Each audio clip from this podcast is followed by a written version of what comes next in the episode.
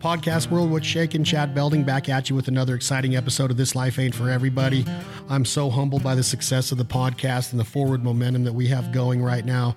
We couldn't do it without our listeners, our fans, our followers, and um, I think we had a built-in audience with the Fowl Life, and we continue to gain other audience members with the diversity and guests. And uh, again, thank you so much. Today's episode again is brought to you by the 2019 North American Whitetail Championships, NAWTC.com.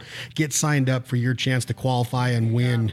Be qualified to win that $50,000 cash prize. When you do sign up for $300, you're going to get a prize package already valued at more than that with a Tactacam, a Gator Cooler tumbler cup, peep sights, bo- uh, broadheads, everything to accessorize your bow. It's an all archery, all the time tournament. North American Whitetail Championships brought to you in 2019 by Michael Waddell's Bone Collector. Again, all archery. You have until October 30th to sign up. October 30th, 2019. Join them at nawtc.com. Find out all the rules, all the regulations. Let's stay ethical. Let's stay safe. Let's keep archery, whitetail deer hunting at the forefront of the American hunting culture. I'm so excited to be involved with Steve Schmidt, Clint Walker, Wicked Outfitters in the great state of Kansas. And again, tell them Chad Belding, the banded Fowl Life crew set you. Get uh, set up and, and join them at nawtc.com. Good luck to everybody out there. I hope we know the winner. And uh, hopefully, we get to sit down with him on the podcast one day and see what it feels like to be awarded the 2019 North American Whitetail Championships. Thank you all so much for the support. Today's episode is also brought to you by Jargon Game Calls out of the great state of Arkansas, made by duck hunters, craftsmen, and dreamers. They have three models on the market right now the Small Talk, the Icebreaker, and the Loudmouth. They're going to introduce a short barrel, they're introducing a cut down call, and they're introducing a competition call in 2019 2020. They're excited about the 2019 20 duck season. And um, guys, if you do anything, go on and check out the website, listen to the audio files files, listen to the video files of the jargon call line. They are uh, pretty much taking the call world by storm. They're being talked about a lot. They have a different design as far as the tone board and the gut system goes. We're very proud of it. We're proud to be partnered with them. JargonGameCalls.com. Thank you so much for your support. And last but not least, today's episode is brought to you by our fine friends down there in Monroe, Louisiana, Mojo Outdoors. Mr. Terry Denmon, Mike Morgan, Chuck Smart, Mr. Marty Bailey. They've been supporting us for over 10 years now. We we couldn't be more proud. They are the best spinning wing decoy. They have created more memories in duck hunting than any other company, I would venture to say, in the last 20 years since they came into existence in 1999. They have created so many powerful memories for duck hunters, new, experienced duck hunters, females, males. If you've been under mallard ducks as they work a mojo in a dry cornfield or a pea field up in Canada or over your favorite water hole, there's nothing else like it in hunting. I'm so excited to be partnered with Mojo. We uh, we were just awarded awarded another deal with them. And Mr. Terry, thank you so much for all the support. You are a trailblazer, you're a mentor, you're a leader in our industry, and I'm so happy and humbled to call you a friend. Thank you, Mojo Outdoors, guys. Check them out at mojooutdoors.com. Check out the new King Mallard in the new Elite series. We use them daily from the battery packs to the quietness of the wing beat and the speed of the wing spin ducks can't resist it. From teal in early September to mallards in late January, Mojo gets it done for us on a daily basis, no matter where we're chasing the migration at. Mojo Outdoors, thank you so much. So today, I'm back in the studio with Mr. Chris Cifrio, co-founder, my partner at Jargon Game Calls. This dude is a master machinist. He is so outside of the box. He is so creative, so innovative when it comes to making game calls. These are his babies. They are his brainchilds. Jargon Game Calls. I hope you all enjoy it. Chris, appreciate you having you in studio. Can't wait to do it some more. And I, I honestly cannot wait to get in that boat and get in some timber hole with you this fall. So, guys, Chris Cifrio, Jargon Game Calls. This life ain't for everybody. Thank you very much. Had you ever heard of prairie wings before we got down there? Yeah, I'd been told about prairie wings. There's a bunch of guys basically around Arkansas that have been there, experienced it, and told me about how great it is. It's uh, from what they tell me, you know, it was world class hunting in that huge flocks of mallards. They raft a bunch of birds in there. Uh, that's just world class hunting. What were you thinking when you pulled into that place? Was it what you thought it would be, or the old lodge and, and, and the camaraderie, the campfire, the deck? Was it pretty cool? It's actually not what I thought it would be. It was much better. Uh, when I pulled in, coming down that berm road, and the timber was flooded on each side of the road, that just really made me get into the spirit of getting there and, and getting into the hunt. And what were you thinking when you saw, you know, like Brandon welcoming us with open arms and all the different people, Joel and and and Todd Ross and the guys, a pretty cool collective of people. The main thing with those guys is is that they're. I found out that although they're they do different lines of work or uh, you know maybe live a different lifestyle than we do, that they're just want me and you. They're exactly the same, you know, as me and you. They're a hunter. They're out there for the same purpose as we are. They love to hunt. And what'd you think about Mr. Billy's cooking? I mean, just off the hook. I mean, his cooking, you know, how, how awesome is it to be able to go out, hunt, come back in, and breakfast be waiting for you. And his cooking's just unbelievable. I mean, he cooked that that uh, deer tenderloin that night and Smothered deer steak. smothered deer. I think it's cool how you wake up, you walk outside, you get in the boat, and the boat ramp that's connected to the, you know, the boat dock is connected to the lodge. You go a quarter of a mile, anywhere from a quarter mile to a mile and a half, hunt your hole, see the the mesmerizing power that mallard ducks will allow you to see on that given day. Sometimes it happens, sometimes it doesn't. But you get back in the boat, you come back, you see that lodge from 200 yards out. You can see the smoke coming out of the chimney, and you can almost smell the bacon from that Oh, far out. the closer you get, you just mouth starts watering, and the whole collective of that whole deal from the time you pull on to pull onto the property to the hunt and the experiences, and then the breakfasts and the lunches and the dinners, and then the campfire and the nightlife and the camaraderie, the guitars, the music, the different people that we've had at that camp, from Drake White to Leith Lofton to Zac Brown to you to military to you know Mr. Admiral Mr. Admiral Joe McGuire. He's a four-star general and four, a four-star admiral in the United States Navy. We've had Tom Arthur, who was a Purple Heart recipient in Vietnam. Just the therapy that it provides, the memories that it provides, the stories that it provides. You get to go down there. You live in Arkansas the last 20 years, and you're mesmerized by it. You've seen it all when it comes to ducks coming into timber. But when you're in a place like Prairie Wings, you're just like, man, I never want to leave this place. Oh, it was amazing. It really was. You know, just like you said, I think the biggest thing, everything's set up. Everything's perfectly set up. You, the boat ramp's right there where you walk in, you go into the mud room, you put your t- take your waders off, and then you walk straight into the kitchen and, and breakfast is waiting for Getting you. that you know? line. So I mean, But how did it make you feel though when you're in those trees and it's time, it's go time? You know, you start seeing this the light come. It's a bluebird sky. We felt the you know the crispness in the air. The you know just it was really crisp. It was brisk air. It was cold and it just felt ducky. And they had been killing ducks at Prairie Wings. Oh, yeah. But this was different for us because now we're using our calls. We're using the jargon calls. We got the loudmouths and the small talks on our lanyards. Tell me a little bit. You know, like the jargon name, the jargon brand, and where what you've seen with it so far. How exciting was it to you know get into the woods and actually see him perform and and and be able to utilize your creation? Well, that was actually the first time we actually had to put him to the test, really. I mean, you know, uh, we started kind of, we got into it a little late as far as, and what I say by late is, is that we got the brand, started building the brand, wanted to get our tone board dialed in. We wanted it to be consistent and perfected. And that's the biggest thing with the Jargon brand is, is going into it is we wanted a call that was consistent, was we were putting out consistent parts for a consistent sound that the guy that guy that's going to a retail store to pick up a call is not walking in there trying to pick out the color i mean the, the, the actual call that sounds the best for him he's picking out the color or the design or the short barrel the long barrel whatever it is he's picking out that kind he likes and not having to blow every single call and figure out which one he likes as far as in the sound because they're all going to hold a consistent sound. And that's what you your uh, whole plan was was the tolerances and the the precise measurements everything about the call the way you design the mouthpiece the way you design the insert the way that it feels in your in your on call hand the way that the mouthpiece feels it feels like it will never fall off of your lips. And that's important because when you start to get wore out later in the season you might be uh, you might have several hunt days in a row where you got to utilize the call a lot you want your lips to be comfortable on there. And there's a lot of calls out there that you would assume would be, but they're not. And you just, your lips start to ache, they start to fall off of it, air starts to leak out of the corners of your mouth, and that t- destroys the pitch and the tone in a duck call. So, you know, you're out there now and you have this call in your hands that you've spent, you know, a year designing. You've had this call for a long time. You've come up with this gut system. You've come up with this tone board.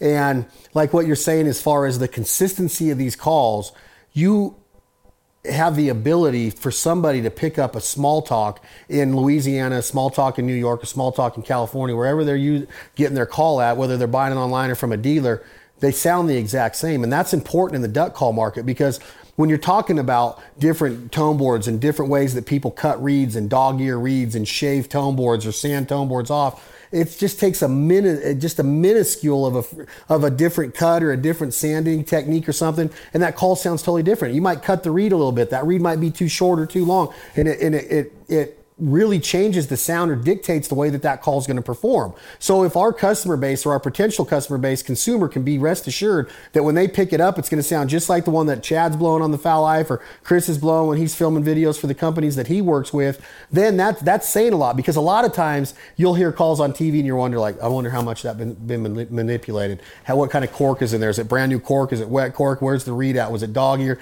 Is it longer? Is it shorter? Was it sanded custom, you know, custom sanded for the person that was was buying it. And you can do that. Somebody could come into our shop and say, "Hey, this is yeah. this is my calling style," and you're going to be able to recognize that and maybe you know sand a little bit more. Take off. a little bit of hold out of the car. But I haven't heard one person say, "Man, this reads too long," or "This reads too short," or "I need more taken off of this tone board." That's the way that that reed, that mylar reed's bouncing off of that tone board is consistent because of the time and effort that you put into getting those tolerances correct and those those little minute precise measurements that are that now that I'm in the game with you and I was with Banded for a while when we had Banded calls, but now I'm like, man, these calls are so consistent and so dead on duck. There is a lot of mallard hen duck built into the jargon calls. Absolutely, absolutely, and that's that. That was the main point too. Is is to get we, we want to sound like a duck.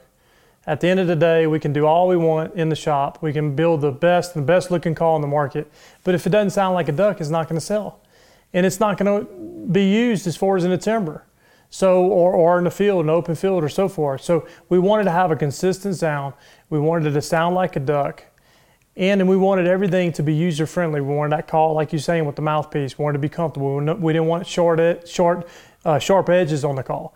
You know, we wanted the insert to fall in your hand. So, another thing, another point that I bring is, is that I was, we were having back in the day when I had another call company is, is that I constantly was getting calls for inserts that were lost and so we went ahead and came up with the O-ring design. You know, it's not we didn't come up with it, we didn't design that. We just used that design for our calls to where people are not losing their insert. You know, you're spending a lot of money on these calls. They're a custom call. You know, you need to have something that you know is going to be secure when you go out in the woods and in the field. And I would think that you know, I'd like to assume that duck hunters and duck callers that wear duck call lanyards double loop their calls, but, but I don't. don't. and I don't know many that do. I know a few that do that I've actually hunted with or physically been around and seen it, but it's just it's just not done a lot. It's those yeah. lanyards are meant to put one around the insert, one in the groove in the in the barrel. But um, our call is has a friction based design to where the friction caused by those O rings doesn't allow a couple things. It doesn't allow air to leak. It doesn't allow the call to come apart very easily. If you really, you know, really get in there with your strength and your arm and, and, and maneuver it to come apart while as you turn it and pull, then you can retune the call or check the reed or clean out from under the reed or the tone board or whatever, any debris in there. But yeah, that's, that's a big part of it because when you're in boats and you're bouncing around, you're kicking water, you're sending your dog or you're running after a cripple, whatever you're doing, that call falls off your lanyard and it's in that water. You might find it when the water comes off of it in the spring, but chances are slim and none. And you're like, man, that was my baby. But here's the deal about jargon is that you just go get another one and it's going to be your baby right away because exactly. of the consistency.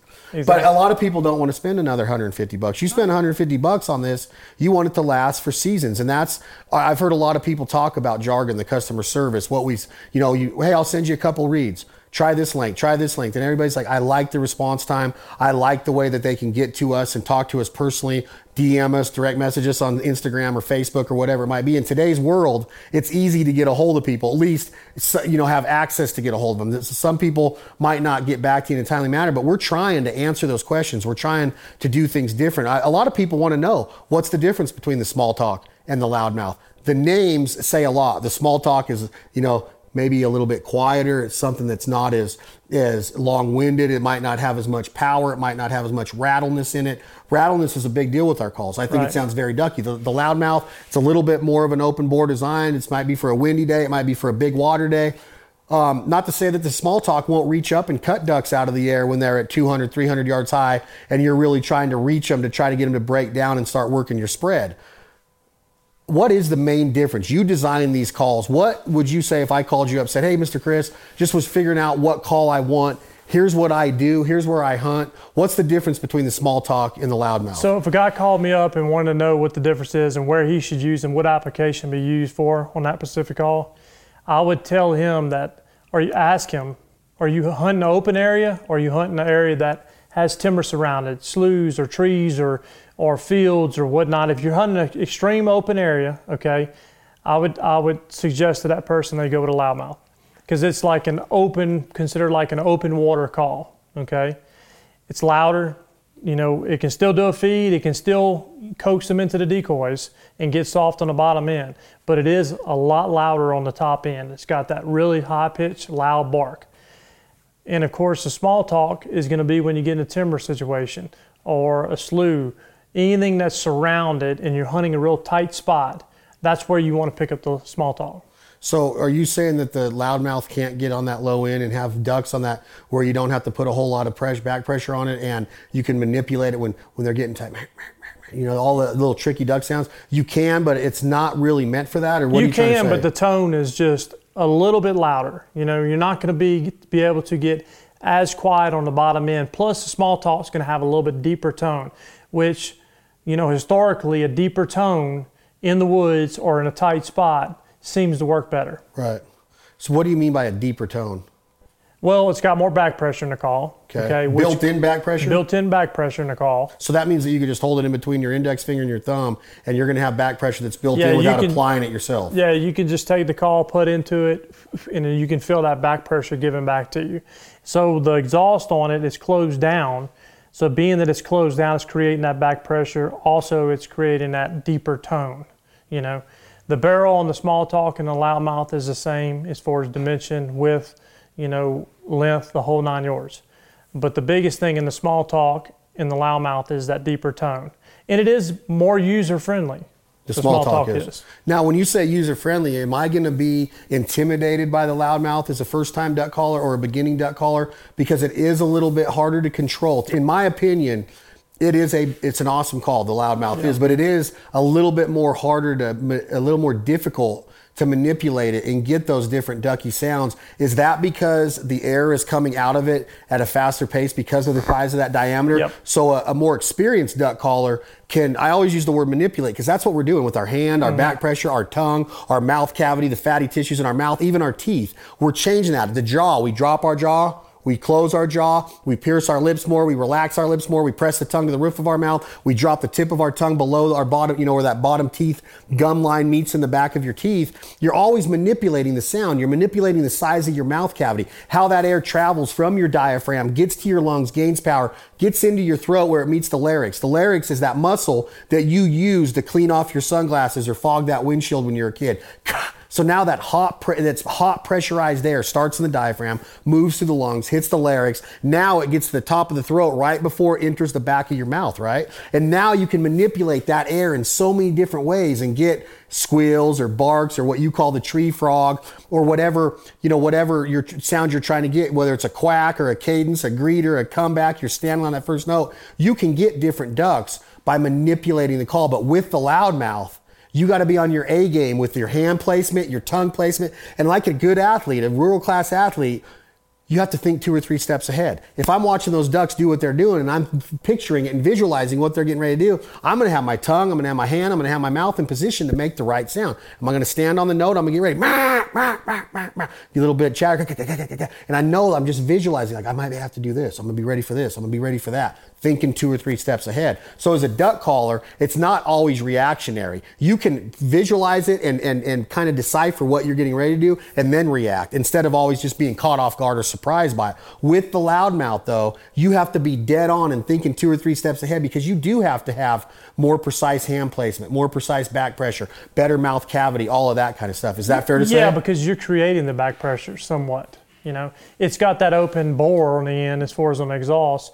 So if you want to open it up and have your hand wide open when you're really yelling and, and leaning on the call, you can do that. But then you got to create that back pressure when you do get on the bottom end and you do start getting them soft quacks and whines and such. Soft quacks and whines when you're getting on that bottom end is to me it it defines a duck caller in my opinion.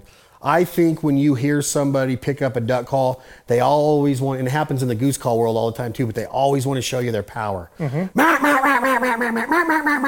And how many runs they can do together and stuff. And I'm always like, all right, well, I want you to pick up that call and just finesse it. And finesse it.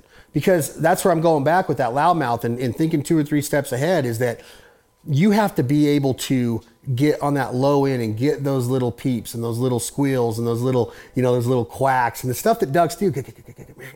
Because you don't want to be hammering at them all the time. No. But you don't want to quit calling at them either because ducks don't quit talking. So to be a perfectionist, to be a, a, a person that wants to finish them from A to Z and know that you did that, you want to talk them all the way to the water, all the way to the cornfield, all the way to the pea field, whatever application you're hunting, whatever habitat you're hunting.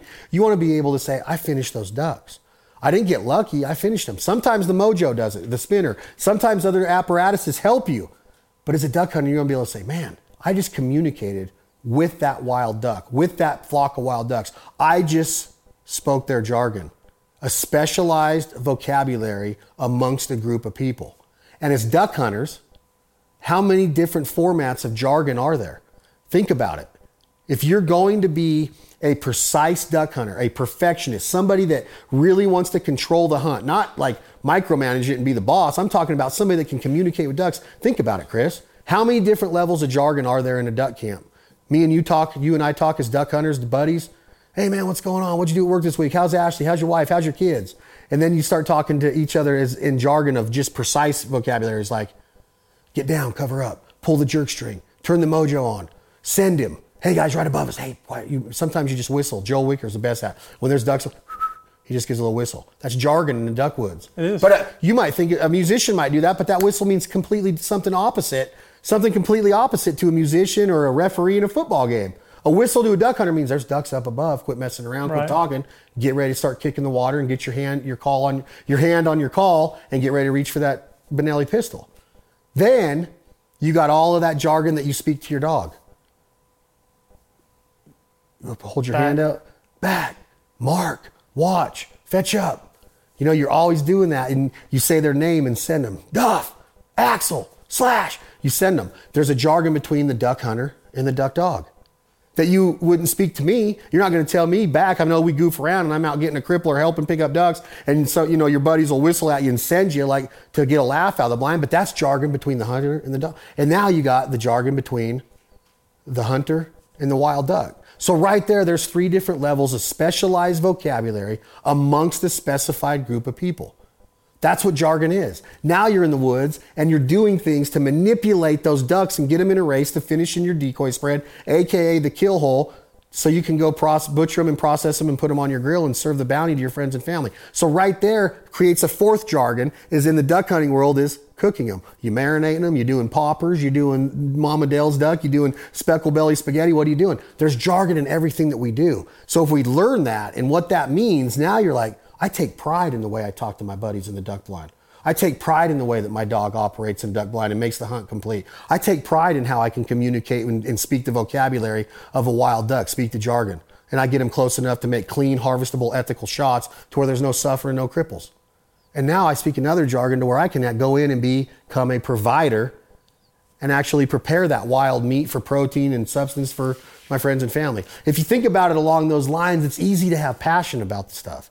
It's so easy to have passion to where when you do see those ducks in the air and you hit them with that high ball or that comeback call or you stand on that first note, you as the designer of these calls has to have so much love and so much pride and so many big smiles of like, I, I talked about this with Chad. I trained my dog. I learned how to blow all these notes on a duck call. I learned how to read ducks and body language and wingtips and what they're trying to tell me. I learned how to cook it. I learned how to prepare it to make sure that my family lives an organic, wild lifestyle off the land. What better is there? You got to have a ton of pride in what you've done with jargon. Yeah, it's just you're a part of it. That's the biggest thing is you're a part of every bit and piece of it. That's what's so cool about duck calls, is that you're helping people communicate. You know, one of our things is is we want to teach people. We want to teach people the right way. You know, the younger generation that is coming up, teach them how to call ducks, when to shut up, because communicating is not just talking the whole time. it's listening. It's not sitting there getting on the call just hailballing them the whole time. It's actually knowing when to shut up. You know, and a lot of people don't really know that. They get in the woods, they call in constant, nonstop, high ball and high ball, high ball, and you hear them. I mean, everybody hears them in the woods. One, one time or another, they've heard that before. And so, knowing when to shut up and when to communicate back, when to give them a feed call, when to give them a whine, you know, so forth, when to get soft, when to get loud, all that's jargon. So when you're thinking about that along the lines of you, though, as the designer and the craftsman, the creator of these designs of the jargon call line, when you're watching those ducks swirl down into that hole that day, I mean, we were in that was an, an amazing hunt, right? We're in what Absolutely. we call the Mitchell hole. We have the perfect conditions in timber. A lot of people hear Ducky Day, they they want to think stormy and low ceiling and cl- spitting rain and hail and snow, and I'm like, no, thank no. you. I'm not saying you ain't going to get them. Yeah. But I like bluebird skies with very few clouds, if any.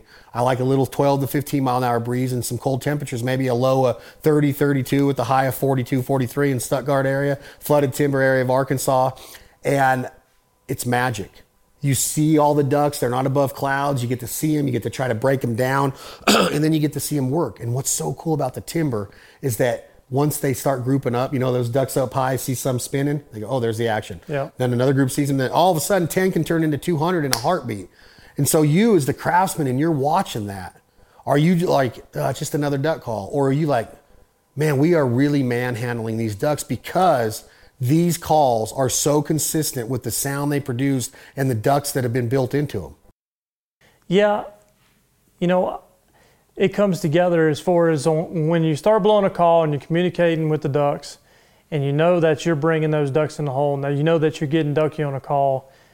In my opinion, there's no better feeling you know, when you start thinking about Arkansas, there is different ways of hunting in Arkansas. There's some rice fields where guys will have pit blinds and a levee. They'll get out and they'll shoot the rice. And I've done that and I enjoy it, um, but it's nothing like the timber. Arkansas, I think I've had this discussion with other people, Dave Stanley being one of them. Like, I don't think there's a second close place in America for destination for duck hunting, as in tourists actually traveling somewhere to experience duck hunting like there is in Arkansas. Think about it. Like there used to be, you know, the Chesapeake Bay and the Eastern Shore. The Canadian, the Canada goose uh, limit there is only down to one goose, maybe two. A lot of people aren't going to travel there. It's very historic. There's a lot of culture there. There's a lot of tradition there in the waterfowling tradition sense of the word. But I just don't think there's anywhere. Uh, there's great duck hunting everywhere in this country, from the Dakotas to Washington State. You know, up in Washington State along the Columbia River Basin Basin's awesome. Idaho, Snake River Basin, awesome. California, the Butte Sink and the, the Sacramento Delta and that entire area is awesome duck hunting.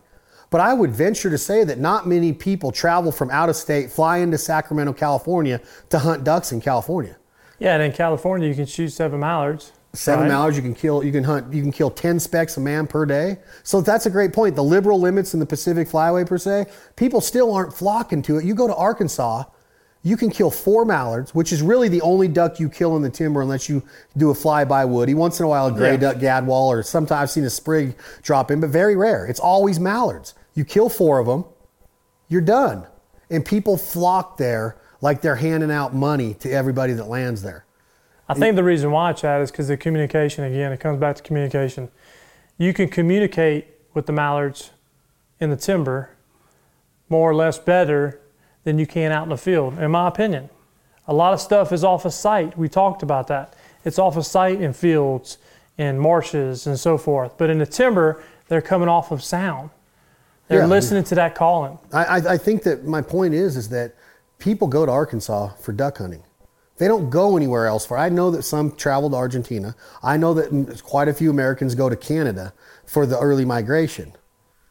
I would bet that more people go to Arkansas on a yearly basis than they go to Canada from the United States of America. Travel to Arkansas, land in Little Rock, drive 50 miles to Stuttgart, visit Mack's Prairie Wings, go to the Cajun, you know, eat, eat, eat, the food down there at the Cajun or somewhere else around the Stuttgart area. There's lots of awesome, you know, home home cooked meals around there. Then you got all the duck lodges, the historic duck lodges. You can keep naming them and name them. We're lucky enough to go to Prairie Wings. It's been around forever. But you got the Coca-Cola Woods, you got the Winchester Club, you got McCollum's Wildlife Acres, you know, you got Russell's, you got all of the different places down there that are known for green timber or flooded timber mallard duck hunting. And the reason that that's so important to me is that you're right, is that when ducks are flying over those big, you know, those just huge plots of trees, that timber that's got water on them now, they go in there for two reasons. One, either eat the acorn, or two, for cover, for safety, for security. Eagles can't see them.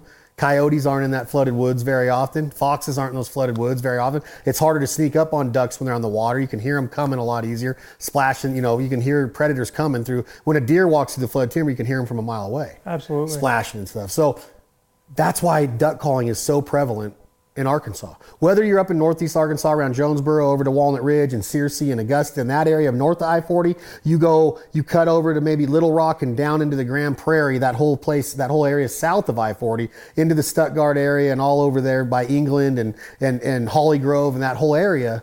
Flooded timber is what people go to Arkansas for, in my opinion. Yeah, and if you break it down, really break it down, there's not a lot of timber in the state of Arkansas. No. It all used to And be timber. special. It all used to be timber Yeah. until the rice industry took off. And then farmers started clear cutting everything.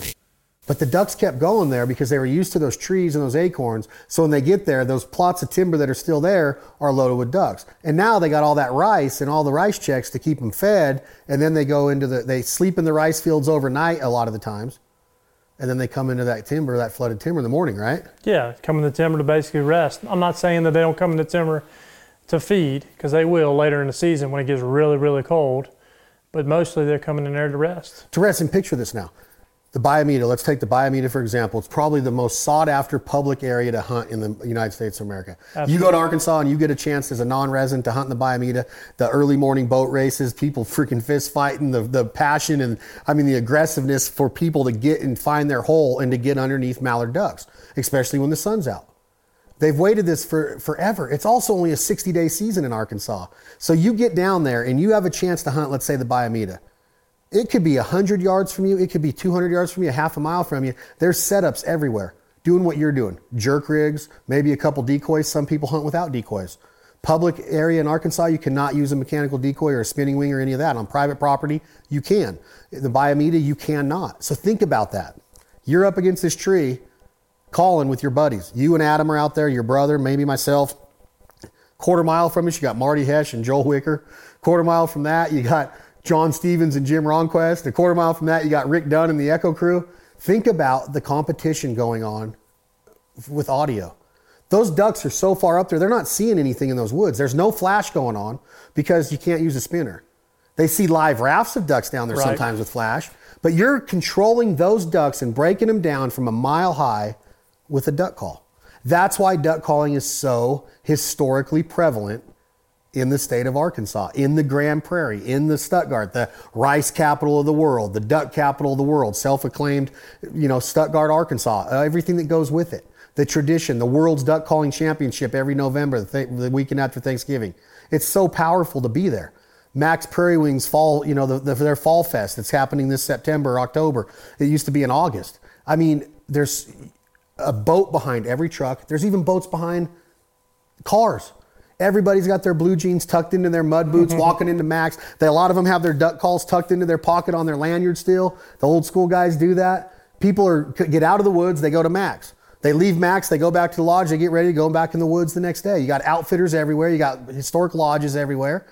And you got this tradition, this culture. It's like everything is duck. You can go to Idaho. You can go to Boise right now, Parma, Idaho, Star, Idaho, and and all, all that entire area of the Snake River as it tra- as it travels down to like Twin Falls. You got Hagerman in that area. You got more mallards than you can shake a stick at, but you don't have the culture. No. You don't have the breakfasts where you walk hmm. in and every single table's full of camo. And a boy or girl, man or woman, newcomer, you know, a guy that's got a ton of experience, they're in there with their, their some got their waders on still, especially banded because they're so comfortable, but they got their camo on still, they got their calls on still, and they're eating all over the place. Every boat, every time you drive into somewhere, whether it's dinner, breakfast, lunch, the Sportsman's Club in Stuttgart, going in there to get an awesome cheeseburger. Duck hunters everywhere, drinking a cold beer, sharing stories. You don't find that. Now, I'm not saying you don't find it anywhere, but I'm talking about during those 60 days, that's what Arkansas is, is duck hunting. That's what it's all about. But you, you relate it back to jargon and all the jargon that's being talked in that area of the country. That's why we build our calls in Arkansas. You live in Arkansas. Our shop is in Arkansas between Searcy and Augusta. We have a lot of friends right in that area. Marty Hetch at the corner, who's a big, a, a big, uh, you know, proponent of, of jargon calls. He's bought a lot of them from us. He loves them these calls are they're, they're taken off because we don't sit around and say we invented the duck call. We reinvented the duck call. We evolution, you know, we we've evolved it and we've taken it to different places. We're not reinventing the wheel here. No. We do have some new designs. We have some very out of the box innovative innovation in this call in all of our designs. They look good. They sound good. They, uh, you know, the cost is there. It's equal to a lot of the other duck call manufacturers there are, but isn't that what you get out of that place? Is that's why duck calling is there. That's why most of the world champions come out of Arkansas. World champions can kill ducks whether you're blowing on Main Street or in a meat calling contest, they can kill ducks. Oh, absolutely. That's why almost all the world champions come out of Arkansas. Whether you're on an Echo or a Rich-N-Tone, I would say 90%, at least 90% of the women's and the men's and the juniors world champions are born and raised in Arkansas. I know there's been a couple out of Louisiana. I know there's been a couple out of Iowa, California one time. I don't know them all, but I would venture that over 90% of them are born and raised in Arkansas. And you have to be good on this to get the ducks' attention because they can't see your decoys in the woods most everybody that I know in Arkansas, there's not there's not but a few people that I know that really are not fully perfect on a call. You know, most everybody can run a call top to bottom, and and the reason why is because, like you said, you have to. It's it's a culture there. It's what everybody does. It's what everybody waits for for the weekend. It's what everybody, you can feel it in the air. Whenever you showed up last year, you said, man, when I got off the plane, as soon as I got off, I could just feel the duck hunting, the, the atmosphere, you know, everybody in the air was just, it was like this, you know, huge thing came over the top of me saying, hey, look, man, I'm in Arkansas. I'm in the duck capital of the world. And it truly is. I mean, you know, if you want to kill mallards, people come to Arkansas.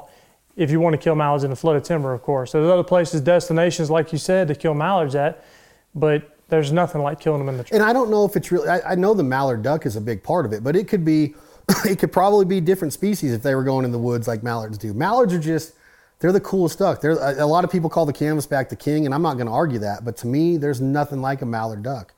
There's nothing like a flock of mallards that respond to a call and communicate back to you and cut the wind and get in a race and make those turns and get to the edge and get to the sides and come straight overhead and then spin and go back out, make another circle. Excuse me. You know, in trees, they're working really vertical. They're coming down from way up there as in a dry field, they get really perpendicular, right? They get really, they go out and they make a lot of false runs and they're, they're just, they go way out, but they're not real high after they get down there. It's kind of the same in flooded timber to where as opposed to a regular hole, you know, a duck might drop straight into a hole. He sees the decoys and he just comes and he lets his landing gear down, he back flaps and he's trying to light on that, in that hole, right? In flooded timber, they bomb down there. They start sailing, what you call sailing. They're coming like a maple leaf. They're coming. And then all of a sudden, they get on top of those trees and they start spinning. They're working them. They're looking for little slits in the tree limbs. They're looking. They're hunting. they're hunting you up. They're looking for predators. They're looking for the boogeyman. You know, you shake the water, kick the water with your foot. A lot of people think that that's for visual to shake the water. It's audio because they're used to hearing those wings slap on the water and ducks landing and plopping down the water. So you slap the tree with your hand. That's a duck's wing hitting the water. You know, that's you, you're kicking the water. A lot of people think, oh, you kick it right when they're over the top. No, you don't want to give them any chance to pinpoint where that yeah, motion's pinpoint. coming from and see the white of your skin or your hand on your call. You do it when they go by. You kick that water real loud, and they hear that and they're like, oh, I relate that with all the real ducks I landed in the Bayou Meto with yesterday. And then they come down in there. There's no there's no chance of them getting out of there once they're down in there. But they take their time circling and working that hole and finding that right slit, finding that wind and that right approach to come in there. It's all about patience and, like you said, letting them hunt you up. But with these calls, it was different this year. I'm telling you, I didn't. I'm not saying that if we were using another call that we wouldn't have done what we did, but it just felt right. It just felt good. It sounded right. We we we've done a lot of research. We've had a lot of talks about jargon, and I'm very proud of it with the name and our marketing and what we're doing with our print ads and our digital ads and, and the incorporation of the calls into the Fowl Life episodes. What we're doing with different partners and all the corporate accounts that we've got and making these calls for corporate accounts. I'm proud of that part of it. But you, as the guy that designs these, I'm trying to get it out of you of like when, when, let me put it in this perspective. When Dean Dillon would write a song and he picked it on his guitar, and he's sitting there reading, I'm a fireman. And then all of a sudden, George Strait has it on the radio. And Dean Dillon hears it on the radio. And the DJ goes, Here's a number one hit by George Strait, up and comer out of the state of Texas. I was a fireman. You know that song, Fireman? Yeah. Okay? Think about that. The songwriter's going, Oh my God, I hear my song. That's how I'm trying to think of how and relate it to you. Like, wow, These guys are blowing the calls that I came up with. My tone board, my gut design, my reeds, my shape, my aesthetics. My, me and my brother designed this mouthpiece. And that's got to make you feel different than just picking up another call and, and, and, hammering at ducks and killing ducks. I get it. A lot of duck calls will kill ducks. We're not saying they won't. We'd be idiots and ignorant to say that. But to me, Dean Dillon, they call me the fireman. That's my name. Making my rounds all over. And you th- hear that, him sing it. You're like, oh, all right, that's all right. Then George Strait sings it, and Dean Dillon's like, like wow. I wrote that. Yeah. And he gets paid for it, number one hit. That's how I would look at it as a duck call manufacturer because of what you're doing. You are creating so many memories and stories for people, just like a song does. A song is about how does it relate to you? How does it make you feel inside? That's how you got to be feeling. And that's exactly how I feel. I mean, people call me all the time right after, basically last year after they, they went on a hunt and they said, man, you should have saw the mileage, what they did, how they broke their neck trying to get into the hole. And it does make me feel good. I think what makes me feel the best as far as in a duck call is just having a community of guys that are part of it. That's what really makes me feel good because you have these group of guys that you can call on.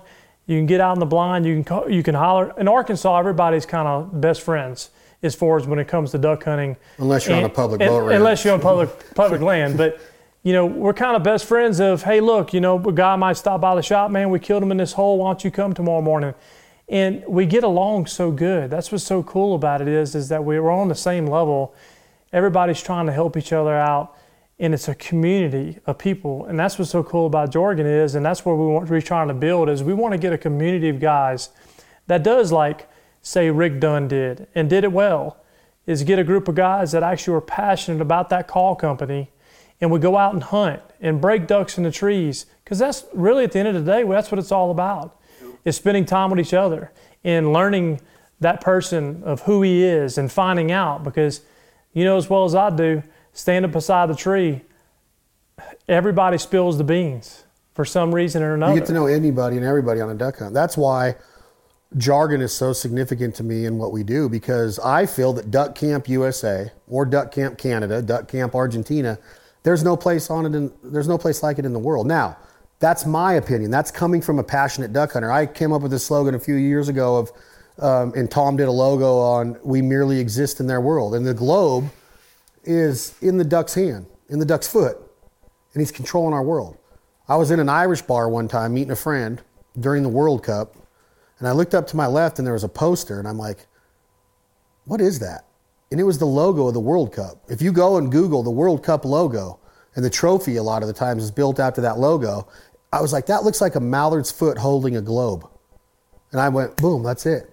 They control our world. Oh, you want to do that? Oh, no, I'm going to make you do this. They just twist a little bit.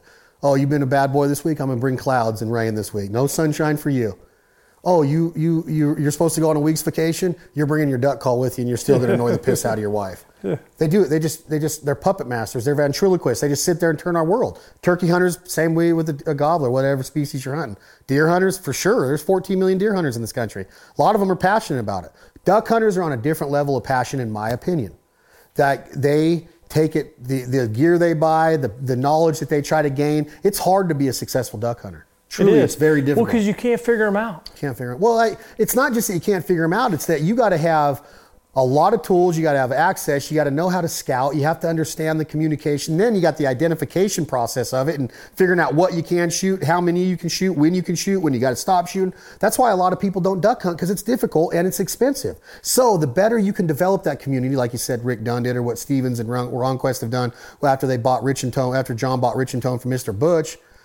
Um, they've developed these communities to where people take pride in it. And that's what Jargon's doing because people are catching on to we want to be part of that. We understand the name. They look it up and they're like, oh, that's what it means. It's so cool to hear jargon. You ever had headset on in a plane and heard a pilot talking to air traffic control? You're like, what in the freak is going on here? And they understand every word they're saying. And the next thing you know, the wheels hit the runway and you're safe. On the approach, the weather, how fast to drop in, judging the winds, the crosswind, da da da da. They don't say, there's a high wind today. They say stuff and you're like, what? It's crazy. My wife will do the same thing. We're sitting there, if I'm talking to one of my buddies and I'm talking duck hunt with her, you know, they'll, nine times out of ten, they're like, whatever, you know. And the reason why is because they don't understand what we're talking about. Right. You know? And that's jargon. It is. And that's but getting back to what I said is duck camp, USA, duck camp, Canada, wherever you're at. It could be deer camp, be turkey camp. you get to know people at duck camp. Everybody lets their guard down because they're so humbled by what Mother Nature is letting you witness. Like somebody like Tom or somebody that finds that serenity in a mountain and a slope and skiing. That's their duck camp. My opinion, there's no place in the world like duck camp. I love being on the beach, but I would much rather be in duck camp, whether I'm killing them or not. I like the campfire. I like the cooking. I like having a highball or a cold beer or a bottled water standing around a Traeger grill cooking at night. I like scouting. I like having binoculars and a notepad. I like driving around in trucks in Canada and finding birds and reporting back and getting back to the hotel and going to the local bar and meeting all the people there that are doing the same stuff and figuring out, man, there's a lot of pressure there. We're going to have to have our A game on. Well, there's nobody here this year. We're got home free kind of deal. And they, there's so many different things that can, you know, happen that you got to adapt to as a duck hunter. You got to adapt. But when I saw that, we merely exist, when I came up with that, we merely exist in a duck's world, I mean that. And that's why duck camp is so important because everybody that's at duck camp understands that. Mm-hmm. We're controlled by ducks. We think about them 365 days a year. Some of us hunt them 100 days a year. Some of us hunt them 60 days a year. Some of us are lucky enough to get out 20 times a year. Most of us get to hunt them seven times a year. And the average is like two to three ducks a piece. That ain't a whole lot. But they still love it. They still look forward to it every year. Getting their boats ready, getting their dog trained, getting their decoys painted, getting their calls tuned up, getting new tires on the rig, everything that goes into it, getting blinds built. It's, it's an amazing lifestyle. And to be a part of it now, you're ingested in it because of the brand jargon. We've had brands in the industry for a long time with Banded, The Fowl Life, Avery, Greenhead Gear, Avery Sporting Dog. We're very humbled by the success of them. And now we have this name jargon that I think has caught on fast. It's only been a couple months, and it's caught on to where there's a lot of chit chat going around. I know that we talked about that word chit chat, but there's a lot of talk going on. There's a lot of momentum, a lot of snowball effect happening because I feel uh, what you're saying is the most important part. That community, people feel like they can be a part of something that that has meaning to it, and that's what jargon is. Is how transparent can you get with somebody? How can you sit across like this and have a conversation? If you're 21, 25, you might not do it much because it's all about texting, instant messaging, finding our content on Instagram and being happy with that. When I was growing up, you had to actually pick up a phone and dial it, pick up a landline and call. Hey, Miss Williams, is Johnny there? Can I just chat? Can I, I didn't have Johnny's cell phone number when I was 15. Texting him, hey, let's, let's run down to the stadium, watch a game. Get your bike, come over. I knew where the kids were in the, in the neighborhood by how many bikes were laying in the, in the driveway. That's how we knew where everybody was. We couldn't just send a group text and say, hey, everybody meet here. We had to be transparent. We had to talk. Yeah, when you talk to them, you use that time wisely.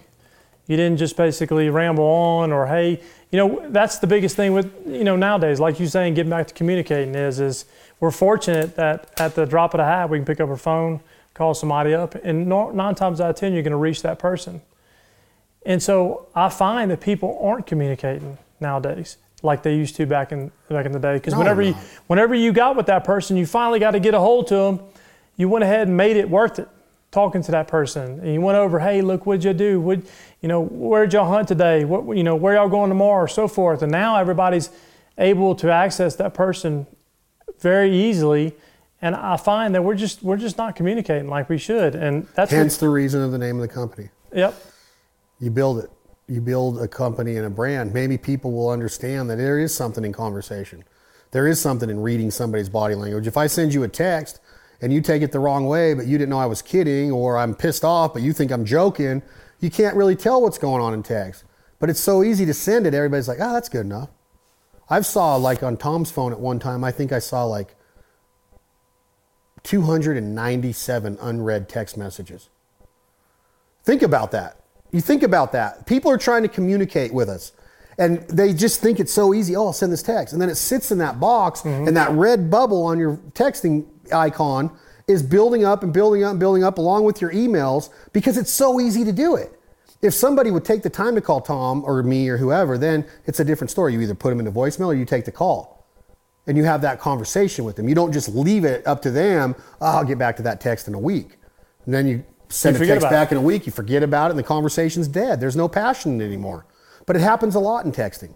It's just a, it's just you, you, there's a lot of distinction that doesn't take place in texting, in my opinion, to where you know that I'm talking with passion right now because I'm using my hands. I got a little bit of Italian blood in me. I might be, you know, really aggressive right now because I'm talking about something that I love so much of ducks and mallards and Arkansas and flooded timber and jargon duck calls. You can tell that as opposed to a text, be like, these duck calls are good Well, what's, Yeah. what does he mean? Do they look good? Do they sound good? Yeah. You know, it's just talking is is everything, and I think that that's why the company and the brand is at where it's at, and it's elevated itself so fast because we understand the importance of vocabulary, diction, putting sentences together, speaking with passion, and getting our point across through words, and being being good listeners. Part of communication is how do you listen? How do you become a sponge? If you want to be a good duck caller, a good duck call operator, somebody that can proficiently run one of these, you have to listen. Not just to somebody that gives you a lesson over the internet or an old DVD or a cassette tape or or you call somebody up, you have to listen to what Mother Nature's telling you. You have to listen to what the ducks are doing. You got to listen to their body language. You can't, you can see their body language, but you also have to adapt to that. And like, are they doing that because I'm making this sound? Or do I make this sound now to get them to do something different? Are they leaving because I sound terrible? Or can I get them back here? Or they're kind of scooting off this way. Can I get them more centered up again? All of that comes with audio. You got to listen to what they're telling you. You got to listen to what the woods are saying. You got to listen to what the ducks are saying. And a lot of people don't have the patience to do that. They just want to kill them at 60 yards. Coyote comes in when you're calling him, gets 400 yards. I'm an awesome marksman. You shoot out 400. You know how hard it is to kill a coyote at 400 yards? Their vitals are that big. I don't care what rifle you're shooting and how proficient you are with it. A little bit of windage or something, a little drop in elevation, you're crippling it, you're missing it. I like to kill them at five yards with a shotgun. Trick them, let them hunt you up, be patient.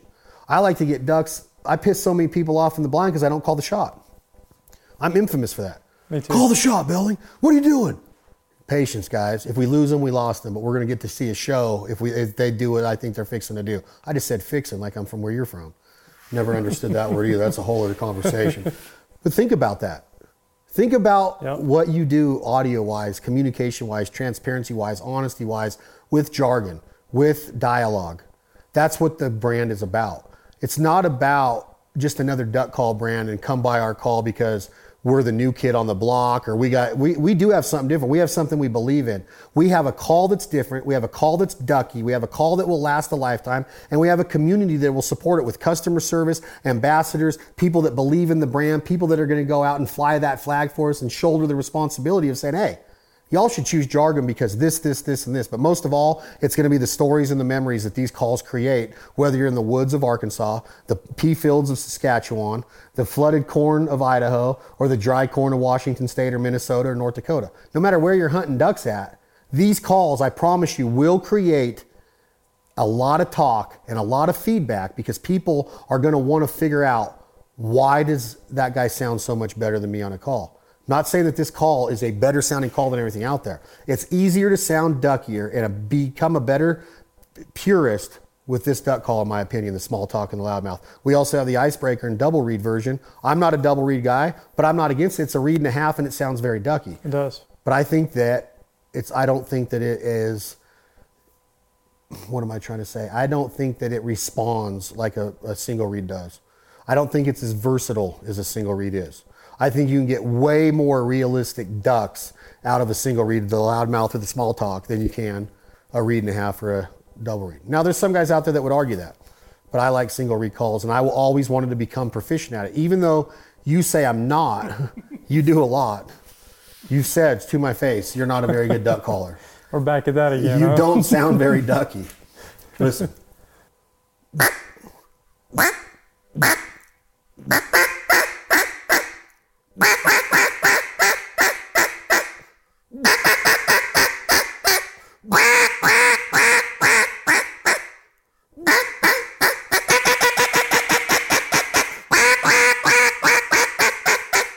Sounds ducky to me. Huh?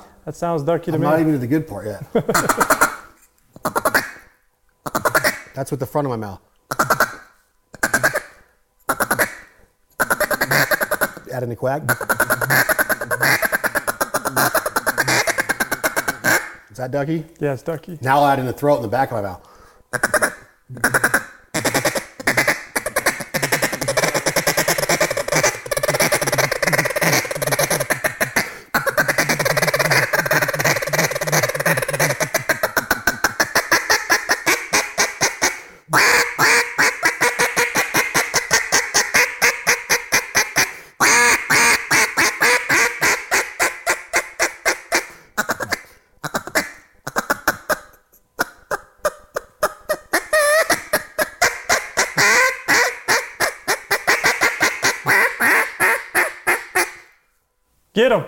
That not? Is that ducky?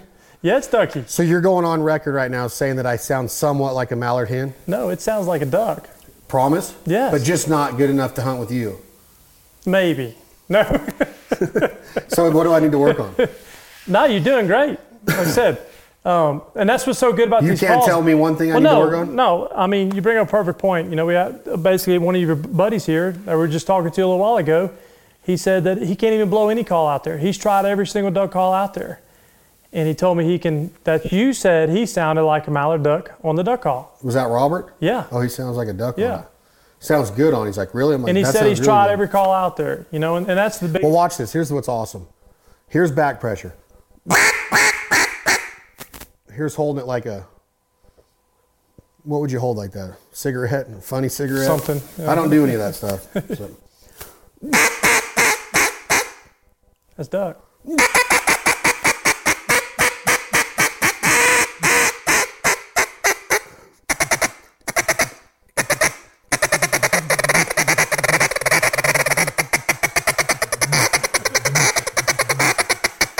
No back pressure at all. And that, well, that's one of Pure the points everybody makes is, is that when they get the call, a good duck call, when you blow it, when you grab and you rip into it, you're going to feel pressure. You're going to give, it's going to give back, back to you. at you. That one has the perfect amount of pressure in it to give back to you. 100%. That's what You can everybody stand keeps on saying. it. Pick it up. A lot of people will pick up a call, they're timid. Well, because they're they get trying that- to then- feel it. And then they get that little cheater note in there. They yeah. go, that little bounce. Yeah. It's cheating. You, grab a call, stand on it. Duck. Lean up- on it. Set the call down, pick it up. So you give and take. You give it, it pushes it right back to you like a nice Ford Power Stroke truck. You know, not a Dodge, a Ford. Something that a man Yeah. should drive. Just, and it pushes back a little bit. You put you in that accelerator on that truck. You know he knows that it's you're giving it to him, and he gives it back to you, and you feel that pressure. you stand on that first note, or you just pick up a call and hammer it. This what you're saying is dead on true, Chris, because you find it so fast on this call. A lot of people would pick up that call and with no back pressure, that would stick or it would squeal in a hurry, right? Yeah. That one's right there. You got the body. Well, that's what I was going to as far as there's a very fine line. So, machining wise, we're talking about consistency. There's a very fine line if you go just a little bit too deep or a little too shallow as far as on your drill hole. There's a fine line you got to be at. And if you're not using machines that are accurate, okay, and putting out precision parts and keeping up with your tolerances, you know, your measurements, you'll have a call that when you do pick it up, every single one of them out of a box, one of them might stick. On ours, we're keeping that tolerances dead on every single time. Or they time. don't go out the door. every single time. Because anything can go wrong, whether it's the reed hitting that tone board and there's too much shaved off, or there's more shaved off on this side of the spit groove than there is on the other side of it. If that thing's not dead on, and you can you it- you don't understand like, whoa man, I think that my call's out too. And the first thing they do is they pull the reed out and they mess with it. It might not be that. It might be the tone board's not sanded right.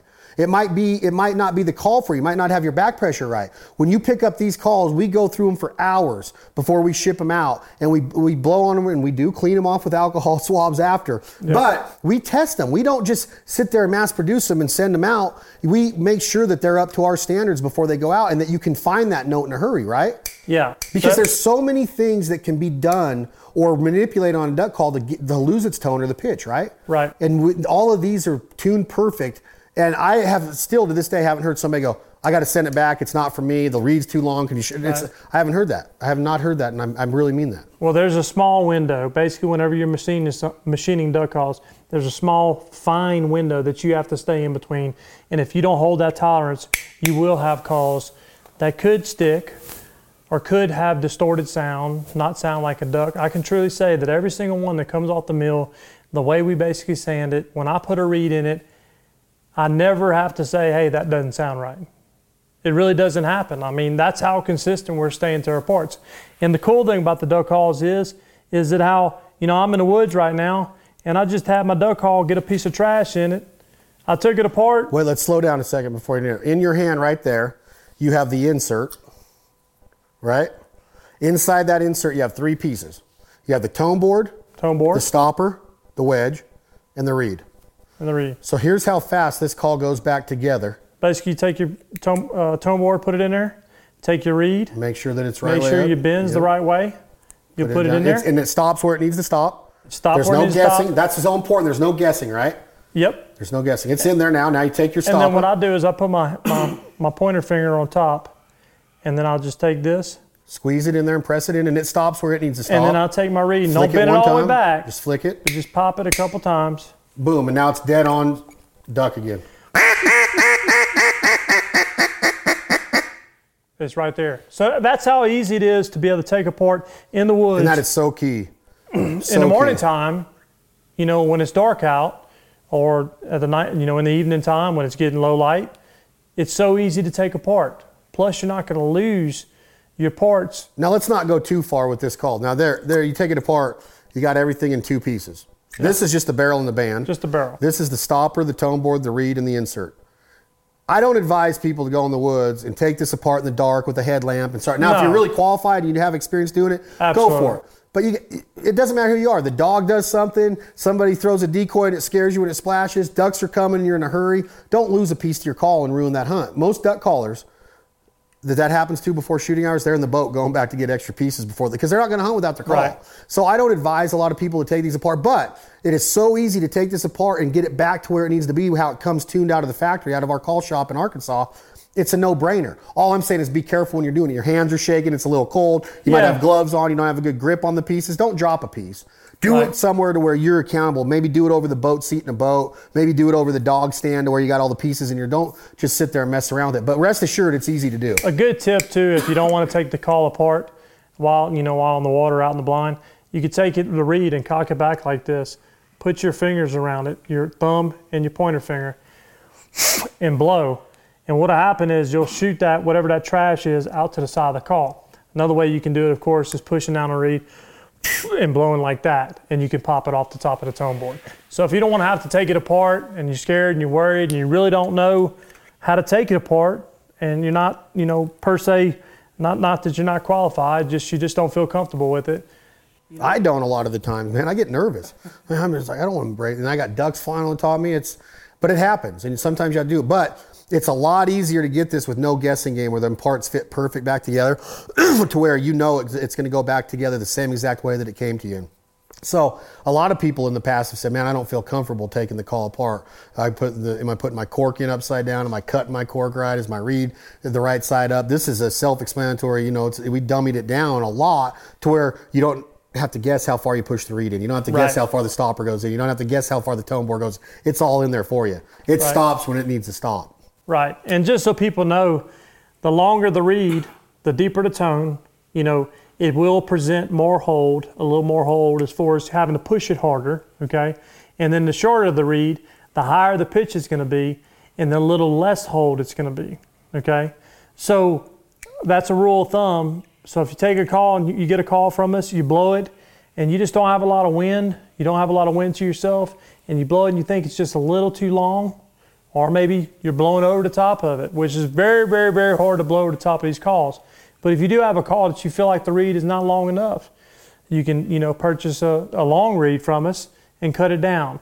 Or if you lose your wedge, happened that morning, you actually lost this whole parts. You know, all these guts and everything, everything fell out and you lost everything you maybe found a reed. Well, you can order, you know, a tone board from us.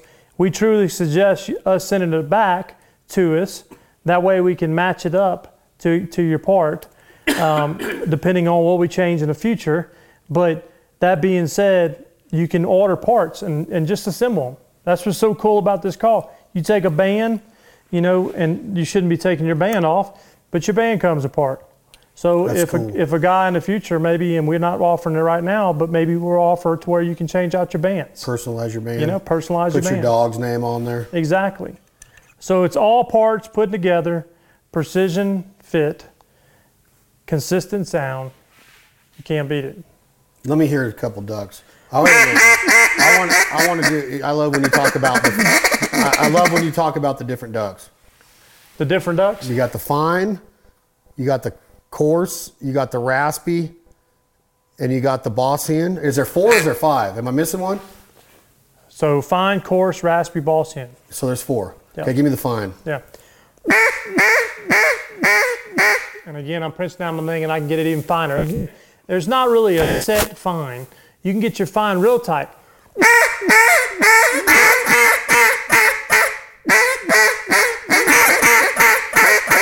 You're pinching your throat and then using you're pinching your throat off and then you're using the the, the front of your mouth a lot.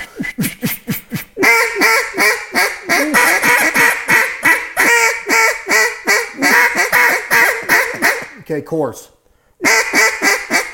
Completely different mallard hand.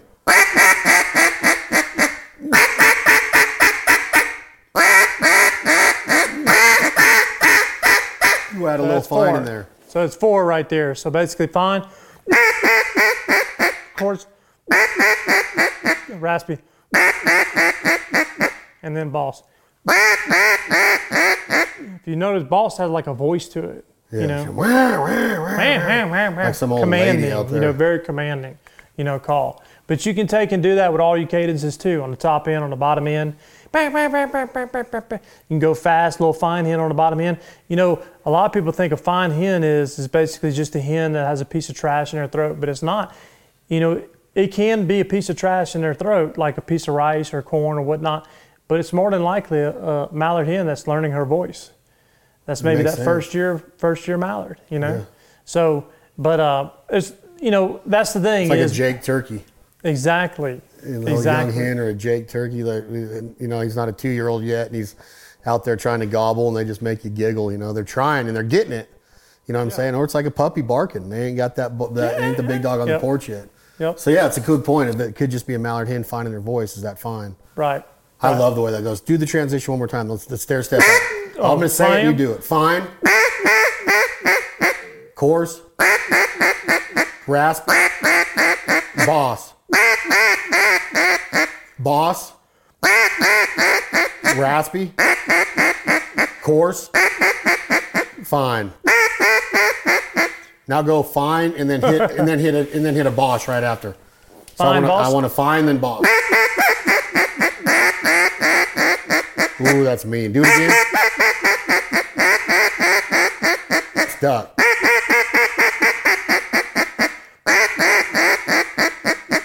That's beautiful. And you and you know the thing about it is is you can get all in between that. You know, there's not a specific sound for that. You just know that fine hen's a little bit tighter, a little bit faster, and then going up to, to the boss hen, it starts to slowly go down. You start to slow down your actual air presentation, and then you know you're going to get a little bit deeper tone or a little more raspy. A raspy hen a lot of people know how to blow a raspy hen. It's getting that boss hen and that coarse hen that a lot of people can't get.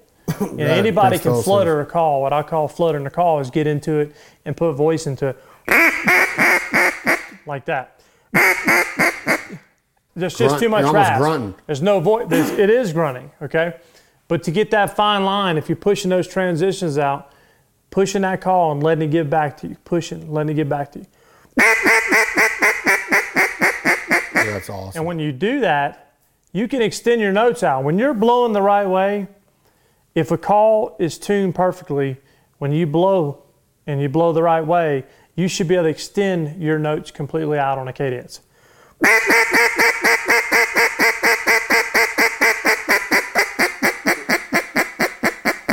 Makes total sense. See how far I went? Yep. Because I know I'm controlling my Controlling. air. It's just like singing. It- I'm Yep. thinking of, and I always refer to Axl Rose, but if you think of like "Sweet Child of Mine," ay ay ay ay ay ay ay, ay, and he's just hitting it because he's Yeah. he's in the zone and he's controlling his air. Yep. He's using his diaphragm. He's using his lungs. He's using his larynx. He's not puffing his cheeks. Yep. You don't want to puff your cheeks. Ah! you don't do that. A singer's the same way.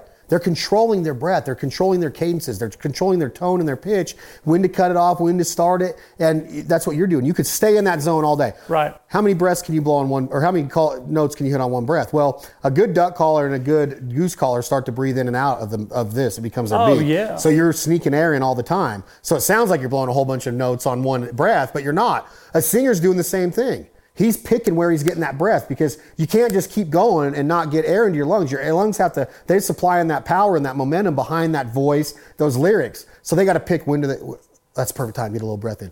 And it's just short Yeah. She's got a smile that it seems, and then boom, and then you're on to the next one. You just get a quick breath in.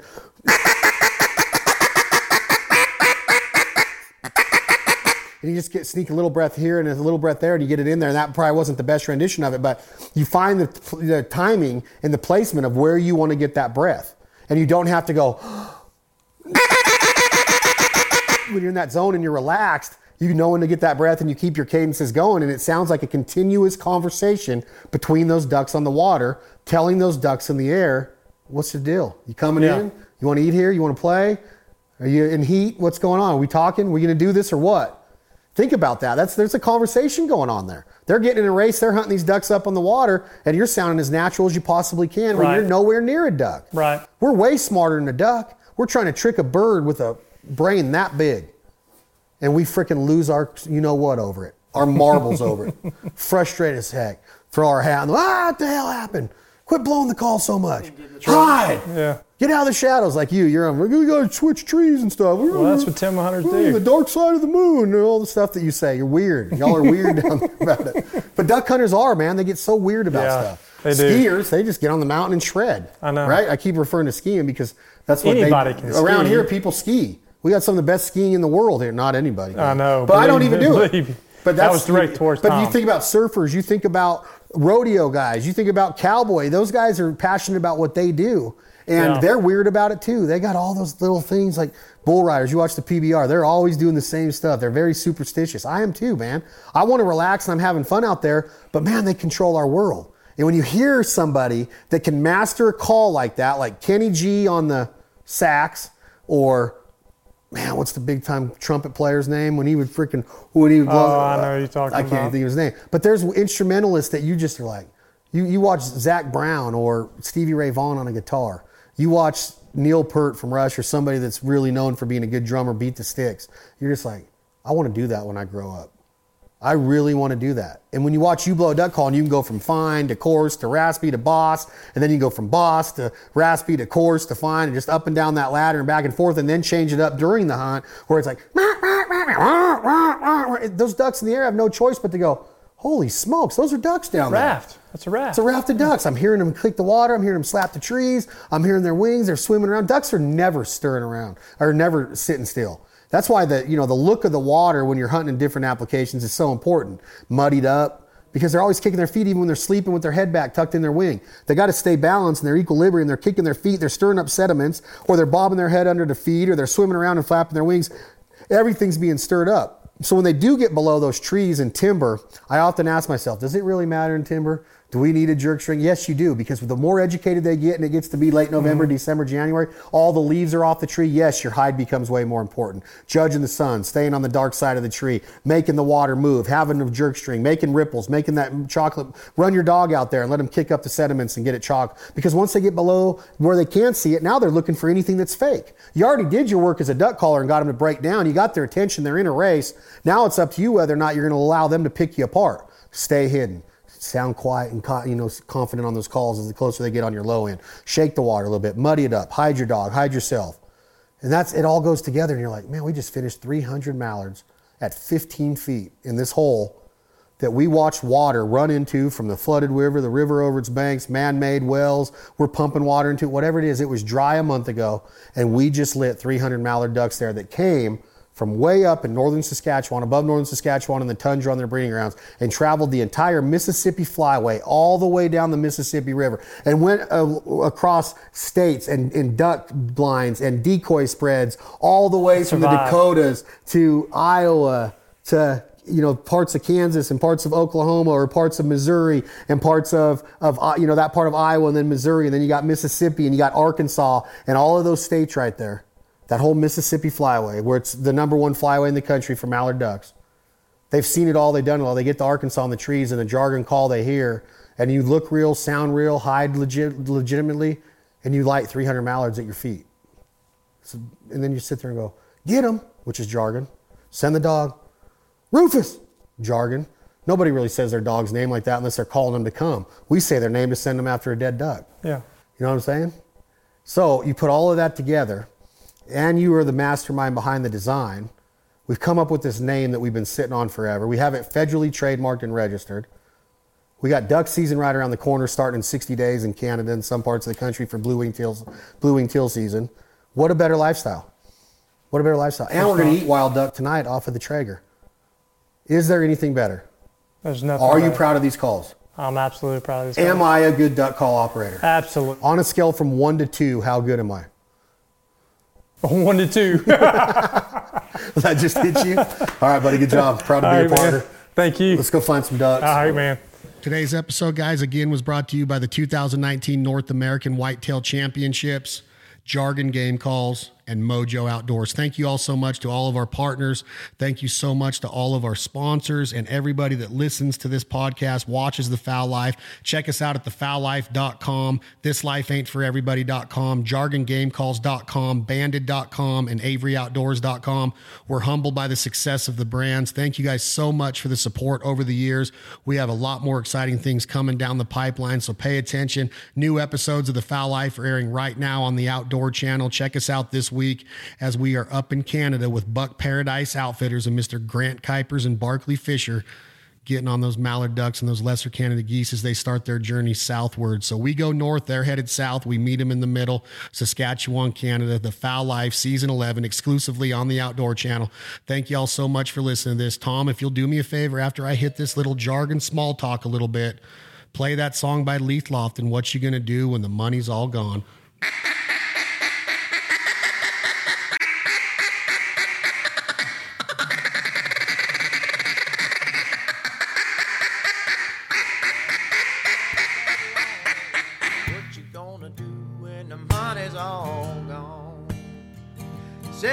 Life on earth won't last that long. What you gonna do when the money's all gone?